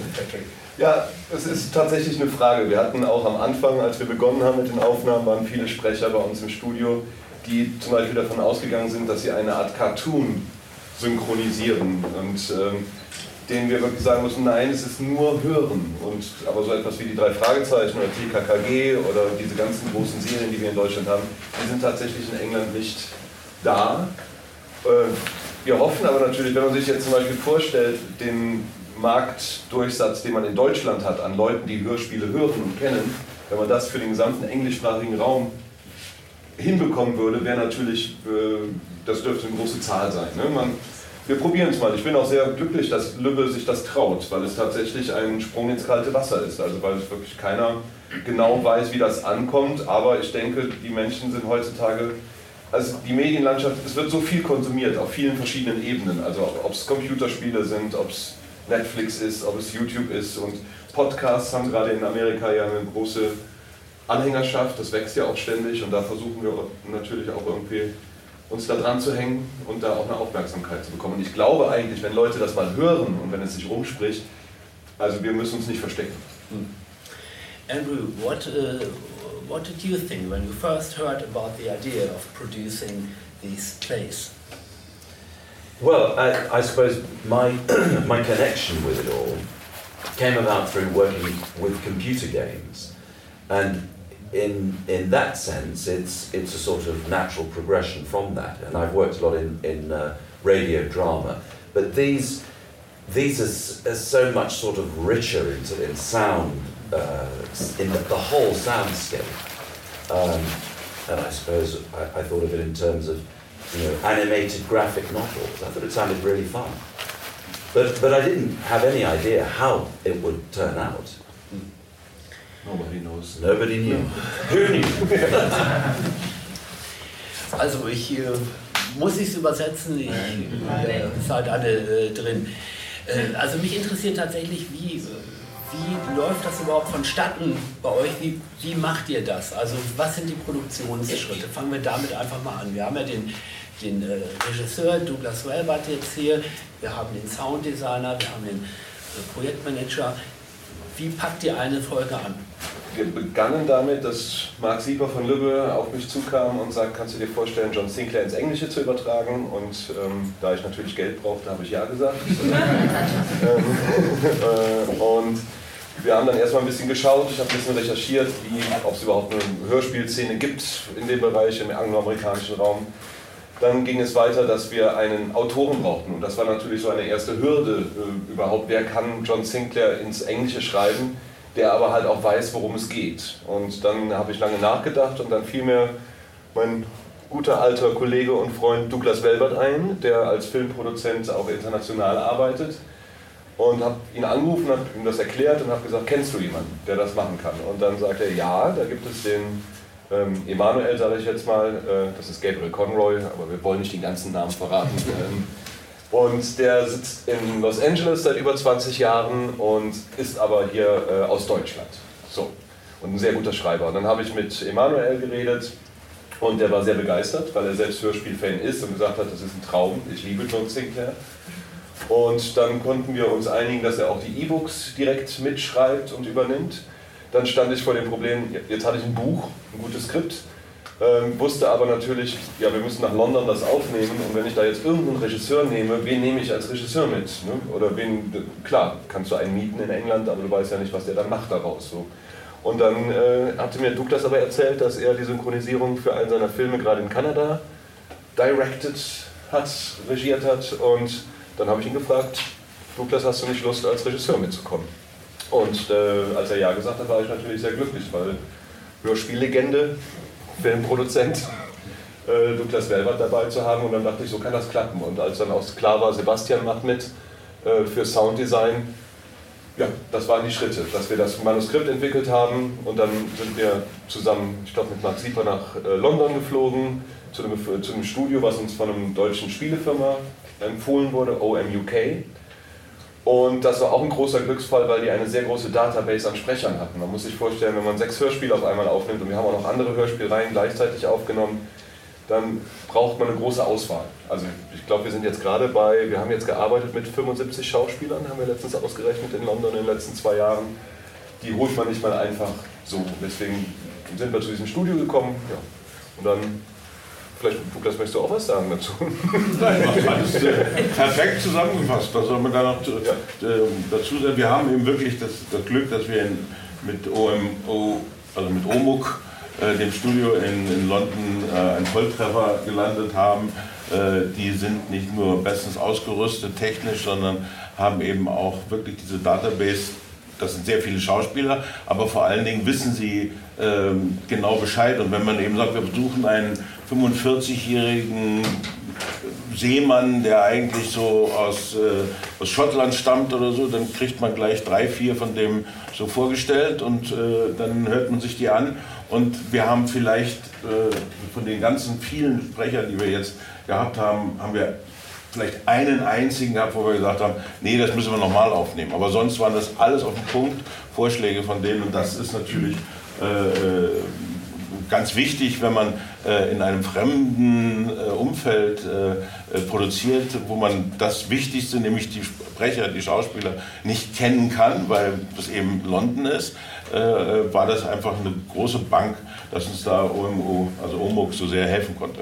Und dass wir dann solche Ergebnisse und eben dann auch so fulminante Kollegen wie, wie Andrew gefunden haben, der ähm, äh, uns da eben auch sehr hilft, dass John Sinclair in, ähm, auch im englischsprachigen Raum ein Erfolg wird. Ich will dazu eins nochmal sagen. Äh, ähm, was, was ich wirklich gut finde, ist, dass äh, eben äh, die Firma Marcel Lübbe so viel Geld in die Hand nimmt, dass wir jetzt erstmal 15 Folgen machen können. Weil das, was, äh, wir haben es ja vorhin gesagt, äh, äh, John Sinclair hier bei uns in Deutschland ausmacht, ist natürlich auch die Masse, das, das, das Serienfieber, was einen erfasst. Dass man sagt, man will eins und dann zwei, drei, vier. Wir kennen das alle, wenn wir Netflix oder irgendeine der genialen Serien, die im Moment im Fernsehen oder bei Netflix und so weiter laufen, äh, uns angucken, dass wir, ich, ich gucke gar keine. Ähm, fange gar nicht eine Serie an, wenn da nicht mindestens drei Staffeln sind, weil was, was, was mache ich dann übermorgen? Also, äh, und und äh, dass wir jetzt einfach sagen, okay, wir halten das erstmal unter Monitor, es gibt so ein paar Versuche mit Spotify und so, aber wir wollen erstmal eine Masse schaffen, dass wir, sagen wir mal, 15 Stück haben, wo wir dann sagen, und dann geht's los und dann äh, kann man die platzieren, dann kann man dafür äh, Radioplätze besorgen und, und, und, also die ganze volle Palette der Promotion durchziehen und dann ist das da und dann kann, kann einer sagen, oh, die erste Folge gefällt mir. Und dann kann er 15 weitere machen und bis die die 15 durch haben, also äh, haben wir dann schon wieder zehn neue gemacht. Also, so, also das ist so die Strategie, glaube ich, die dahinter steckt und die finde ich völlig richtig und finde ich gut.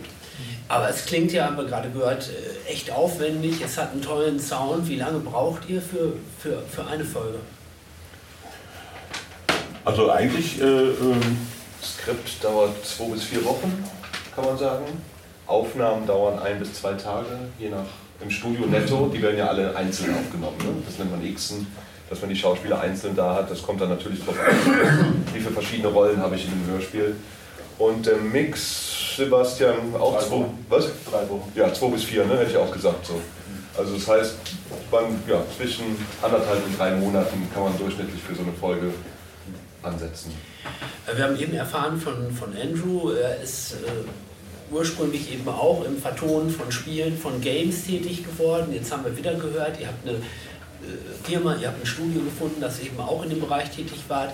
Ihr geht also immer verhältnismäßig unkonventionelle Wege, wenn man das mal hier mit der originären Arbeit in, in Deutschland vergleicht.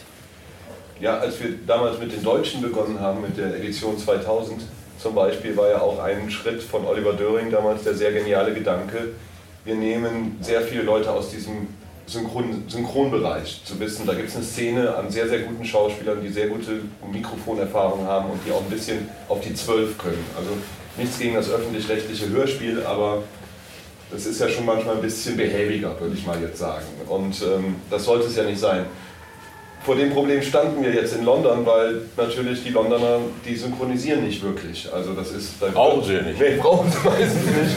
Ähm, das ist also, das gibt es keine Szene dazu. Deswegen war diese Idee zu sagen, Moment mal, aber es gibt ja Spielefirmen, die jeweils, das nennen, nennen die nicht synchronisieren, sondern lokalisieren dann.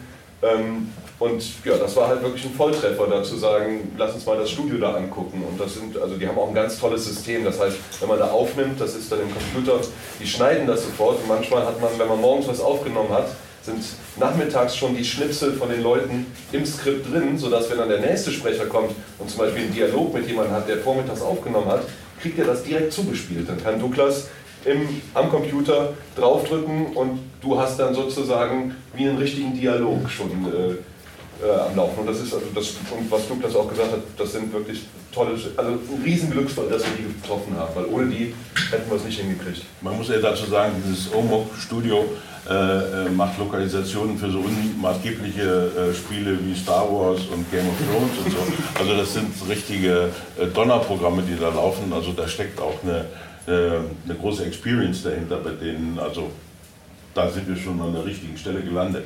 Wir mussten uns aneinander gewöhnen ein bisschen natürlich. Dass, als wir dann da die ersten Aufnahmen machten, kamen wir da rein. Das kannten die jetzt nicht in der Form, so wie wir das mit den Hörspielen Die mussten machen. unser Englisch verstehen. Mussten unser Englisch leider verstehen.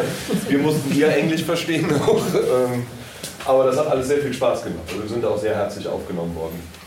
Wie sind die ersten Reaktionen? Wie nehmt ihr das wahr? Ihr, wir haben gerade gehört von Douglas Felbert, das ist alles ein, ein, ein Projekt äh, mit einer längerfristigen Planung. Ihr erwartet nicht sofort, dass äh, euch alle zu Füßen liegen, aber wie sind die ersten Reaktionen? Also ich, ich will dazu sagen, also zum Beispiel äh, E- Emanuel ähm, äh, Conrad, nein, Gabriel, äh, ähm, der lebt ja in Los Angeles und ähm, der hat auch so die eine oder andere, ähm, äh, wie heißt es, Folge, hat er so Freunden im weitesten Sinne so mal weitergegeben, hört euch das mal an oder ladet euch das mal bei Spotify runter oder können sie ja da auch schon und so.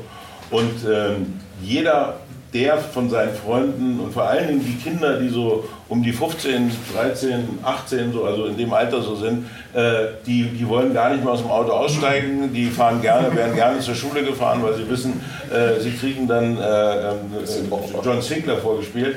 Also ähm, wo wir es bisher vorgeführt haben oder wo es bisher äh, gespielt wurde, haben wir eigentlich nur äh, sehr, sehr gute Kritiken und, und, und sehr, ein sehr gutes Feedback. Ich kenne keinen, der gesagt hat, nee, lass, lass bloß die Finger davon weg, das, damit wollen wir nichts zu tun haben. Nee, also eigentlich nur überall äh, sehr große Begeisterung, sagen wir bisher. Also Ich, ich, bin mir sicher, auch Andrew Wincott hat natürlich bestimmt schon einige Folgen mal im Freundeskreis vorgespielt und ähm, äh, da haben wir dann, dann, gerade eher jetzt von den Amerikanern gesprochen, aber wie ist es bei den Briten? Äh, Douglas uh, just told us that uh, he played John Sinclair uh, plays uh, to friends, or the author did it, and uh, uh, got very good reactions. Uh, everybody uh, seems to love it. How is it when you play uh, these plays to your friends or your family? I think it, again, yes, they, they get a good reaction. It's they're, they're, I think yes, it's a lot of fun, and, and I don't I don't think there's anything quite like it really uh, in England, quite like this. Es gibt, äh, das habt ihr gerade auch kurz angesprochen, natürlich auch immer, ähm, ja, immer noch mal den Unterschied zwischen dem amerikanischen Englisch und dem britischen Englisch. Auch da sind möglicherweise wieder Fallstricke. Ähm, aber im Kern versucht er doch diesen englischen Charakter aufrechtzuerhalten oder diesen englischen Charme, den wir auch schon von den, von den deutschen Folgen kennen. Und ähm, da würde mich schon interessieren, auch von Andrew, wie, ja, wie, wie es für ihn immer sprachlich gelöst gemacht ist. Uh, when, you, when you get a script for, for another episode, um, the language, is it almost perfect or, um, I mean, can you deal with the scripts or? Well, uh, we, in a, in a way, we, we develop it in, in the studio, and if things need to be changed, um, I mean, there's a, there's a difference between American English and British English, and so there are certain expressions that, that we might change in studio because uh, it, it's not quite idiomatic. Uh, but other than that, it's, uh, yeah, I mean, the scripts uh, are sort of finished. But can you remember a, a funny, a funny part where you, where you really had to laugh when you read it? Um, well, that happens all the time, every page. well, actually, there was a. It was a, a line about the effects that I mentioned earlier on to Patrick. Uh, the, the episode that we were recording just the day before yesterday it involved a sort of swarm of flies being absorbed into, into a man's body. Uh, and, and the effects are described in the script, uh, the sort of layering of the effects. And uh, E- E- E- Eli had said, uh, uh, the the, yeah, he had sort of written the effects and then have fun. How do you create that? Muss sagen, ähm, was für uns natürlich, was wir schon wussten, aber was auch trotzdem natürlich neu war, das Englische hatte, hatte jetzt nicht ein Hochdeutsch, so wie wir das haben, ne? wo man dann wirklich das Skript hat und weiß, das ist jetzt gutes Deutsch oder nicht. Ne? Sondern im Englischen ist das auch, selbst wenn du in London irgendwo sitzt, du hörst alle möglichen Arten von Akzenten, von Dialekten. Ähm, und das wird auch da gepflegt. Das hat man im deutschen Hörspiel ja eigentlich nicht. Im deutschen Hörspiel wird eigentlich grundsätzlich Hochdeutsch geredet oder es ist halt die schwäbische Putzfrau. Ne? Das ist halt irgendein bestimmter, eher vielleicht auch ein bisschen lustigerer Charakter, wenn einer wirklich in Dialekt geht, in Sächseln oder Bayerische. Im Englischen, daran mussten wir uns auch gewöhnen, ist es vollkommen normal und die Leute kommen, die Schauspieler kommen rein und sagen, okay, ist er aus Nordschottland oder... Äh, mehr aus dem äh, Norden Englands, weil dann lege ich das so an und lege das so an. Und das war natürlich für uns, gerade am Anfang musste man sich ein bisschen dran gewöhnen, weil wir mussten auch ein bisschen Kontrolle abgeben an das englische Studio, die uns da wieder sehr unterstützt haben, weil das können wir natürlich nicht auch nicht hundertprozentig beurteilen, wie weit man da geht und wie sehr setzt man Dialekte und Akzente ein. Aber es ist so, wir mussten das lernen, dass wir die zulassen und auch im Englischen gehört sich das so, dass die Menschen mit vielen verschiedenen Zungenschlägen, Dialekten und auch teilweise anderen Begriffen arbeiten. Und das ähm, machen wir dann in den Skripten tatsächlich auch im Studio. Teilweise kommt, also das Skript ist natürlich, das ist halt ein amerikanischer Autor, das heißt, das ist was Typisches, dass dann Andrew sagt, this is more American English than British English, but yeah, you can say it or not, and then we get into a discussion, and then but we make it on the on the fly when we record. Ja, sind ja teilweise, teilweise nur Kleinigkeiten. Ich hatte mit Marc Sieper, euer äh, Redakteur, so nenne ich es jetzt mal, ähm, hier im Bastard Verlag äh, gesprochen. Der sagt, erzählte mir nur eine kleine Episode. Also John Sinclair treibt sich ja gerne auch in alten Lagerhallen herum, in, in Fabrikgebäuden und äh, da, da, ergeben sich dann schon so Kleinigkeiten. Nicht? Ist das jetzt der, der rote Backstein? Also Terrorist House, ja. Ja, also da hast du so kleine sprachliche Unterschiede. Aber äh, es klingt alles so, als sei es äh, im Grunde genommen ja ein Abenteuer, ein Wildgege für alle Beteiligten. Definitiv.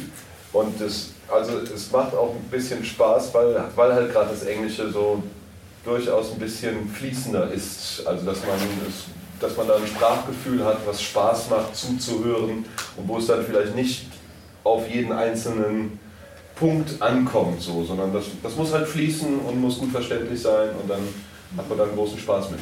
Ja, ja, ja wir improvisieren viel. Das Nein, es ist auch so, äh, wir achten natürlich darauf, wenn jetzt eine Figur spielt ja meistens in, in England, äh, John Sinclair, aber manchmal fährt er auch mal nach Amerika oder eben es kommt ein Amerikaner oder eine Amerikanerin äh, dazu und spielt dann eine wichtige Rolle äh, und dass wir das dann auch mit Amerikanern äh, ganz knallhart besetzen und auch nicht sagen, komm, der Engländer macht mir das jetzt, äh, sondern das soll dann auch ein Amerikaner sein. Ähm, aber auch wenn wir Mexikaner haben, versuchen wir echte Mexikaner dann an Land zu kriegen, dass wir da gerade sprachlich auf so, einem, auf so einem authentischen Level sind, was dem Ganzen dann aber auch eben so, eine, so einen richtig guten äh, Gesamteindruck vermittelt, gerade diese sprachliche Vielfalt, die das Englische hat, anders als das Deutsche, äh, was nur eigentlich Akzente hat und äh, also ja also Dialekte hat, aber das, das Englische ist da noch ähm, ist dann noch viel vielschichtiger. Und wenn du dann so eine Folge hast, wo du dann, was weiß ich, in, äh, einer aus Palästina trifft jemanden aus, äh, aus Amerika und der äh, geht in London spazieren äh, und die sprechen miteinander, äh, das ist sehr, das macht sehr viel Spaß. Sehr farbig, ne? Sehr farbig. Ja. Ich finde, es klingt großartig, es macht Spaß, es ist nochmal ja, eine neue Dimension äh, von John Sinclair erleben. Äh, dennoch, auch darüber müssen wir sprechen. Wie bei jeder großen Religion gibt es ja immer so die Verfechter der wahren Lehren und äh, ich glaube, hier auf dieser Convention wird man auch feststellen können, da gibt es natürlich, da werden wir gleich in der nächsten Stunde noch drüber sprechen, die, die immer noch die ganz frühen Braun-Hörspiele für das Maß aller Dinge halten und äh, dann kommen wir irgendwann zur Edition 2000 und ähm, ihr äh, betretet da nun wirklich ein völlig neues Feld, ihr beackert ein neues Feld, da tragen ganz neue Blüten wiederum.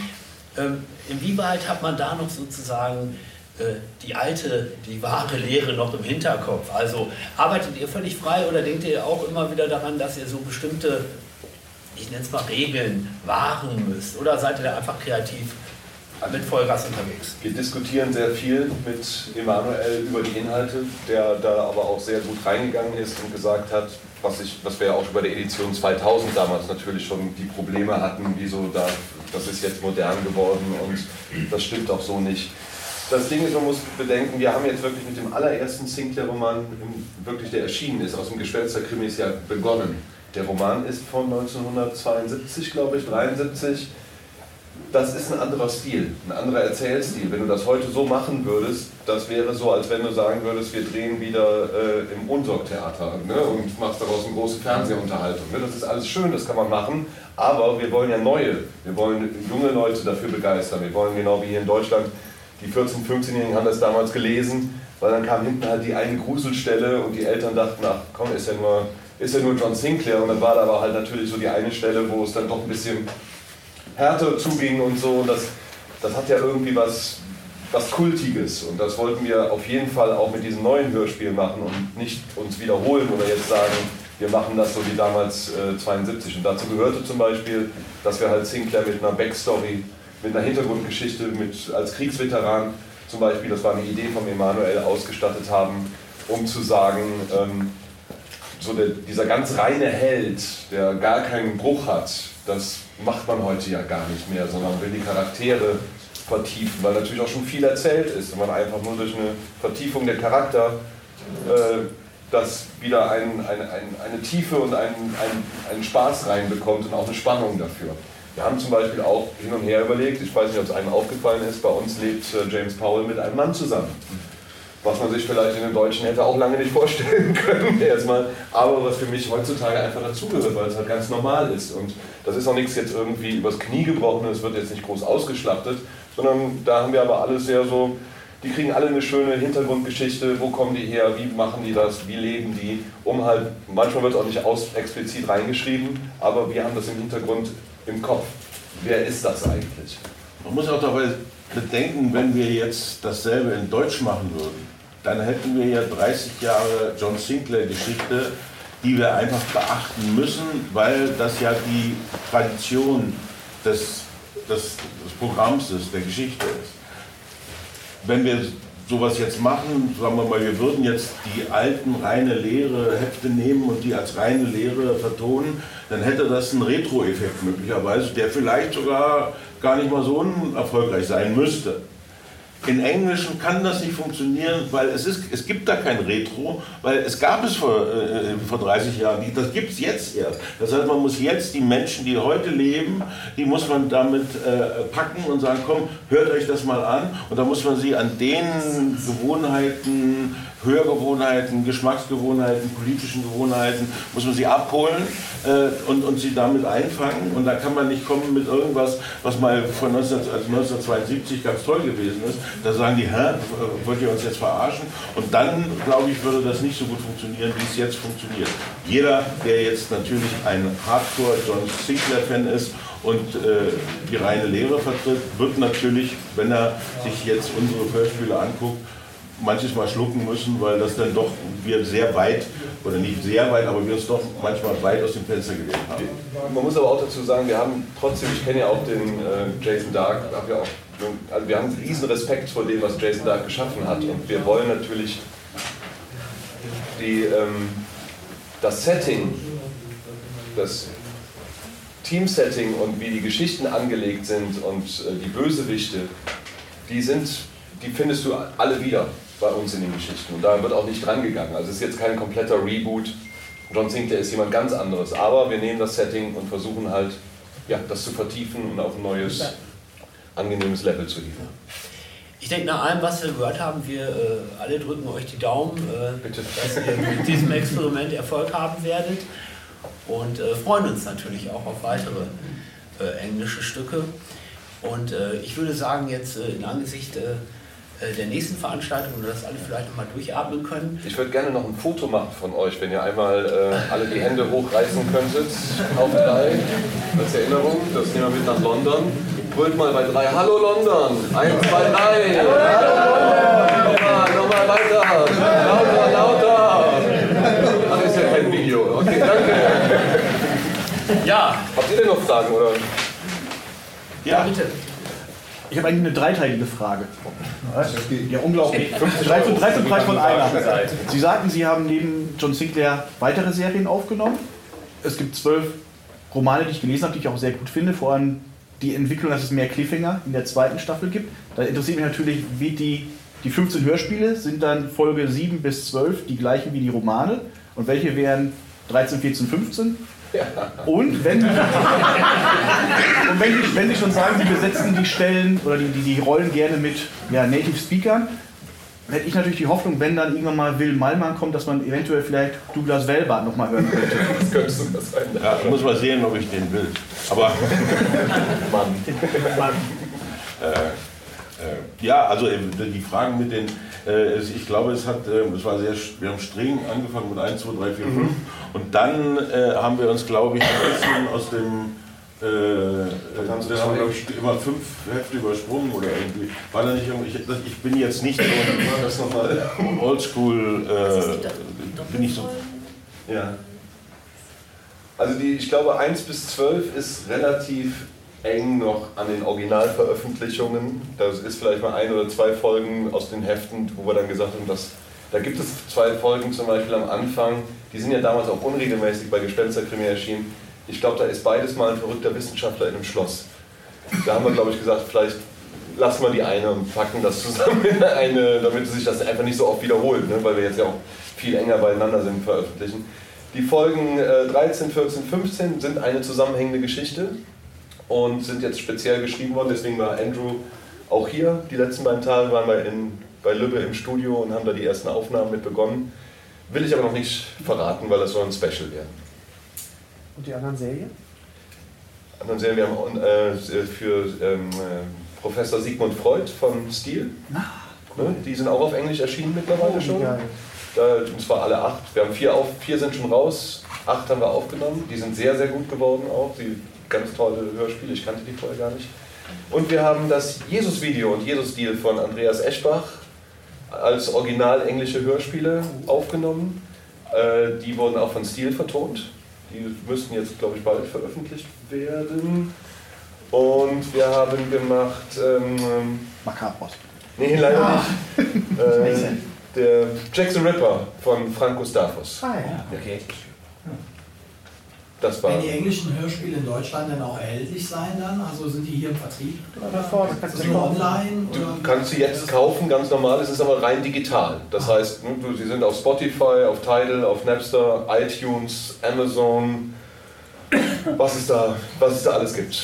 Aber die sind ganz normal erhältlich. Kannst du auf iTunes gehen und du musst dich natürlich im Moment, wenn du John Sinclair eingibst, wirst du halt sehr viele Deutsche als erstes finden, musst ein bisschen scrollen. Aber man findet sie da, die sind auch alle da. Also die alle sechs. Also auch die E-Books. Kann man die auch? E-Books Ja, sind die E-Books sind auch, da sind jetzt ähm, die äh, 7 bis 12 schon erschienen. Also da werden die Hörspiele erst noch, ich weiß nicht genau wann. Wir sind gerade dran. released, ja.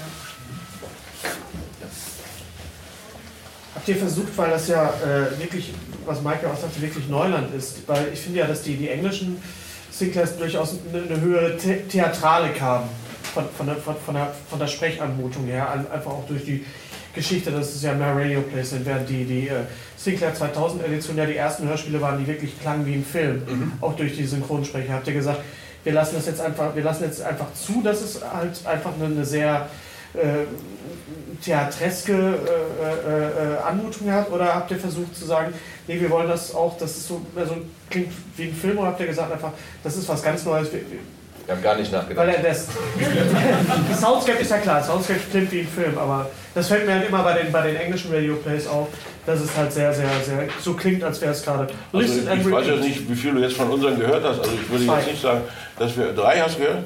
Also ich äh, also absichtlich haben wir jetzt uns nicht von der Idee getrennt, dass wir Audio, also wir nennen das immer Audio-Movies Okay. unter uns. Äh, ähm, das ist natürlich jetzt so, ich weiß nicht, wie oft du jetzt englische Filme im Original siehst. Ähm, äh, ich glaube, dass die so sprechen, wie sie bei uns sprechen.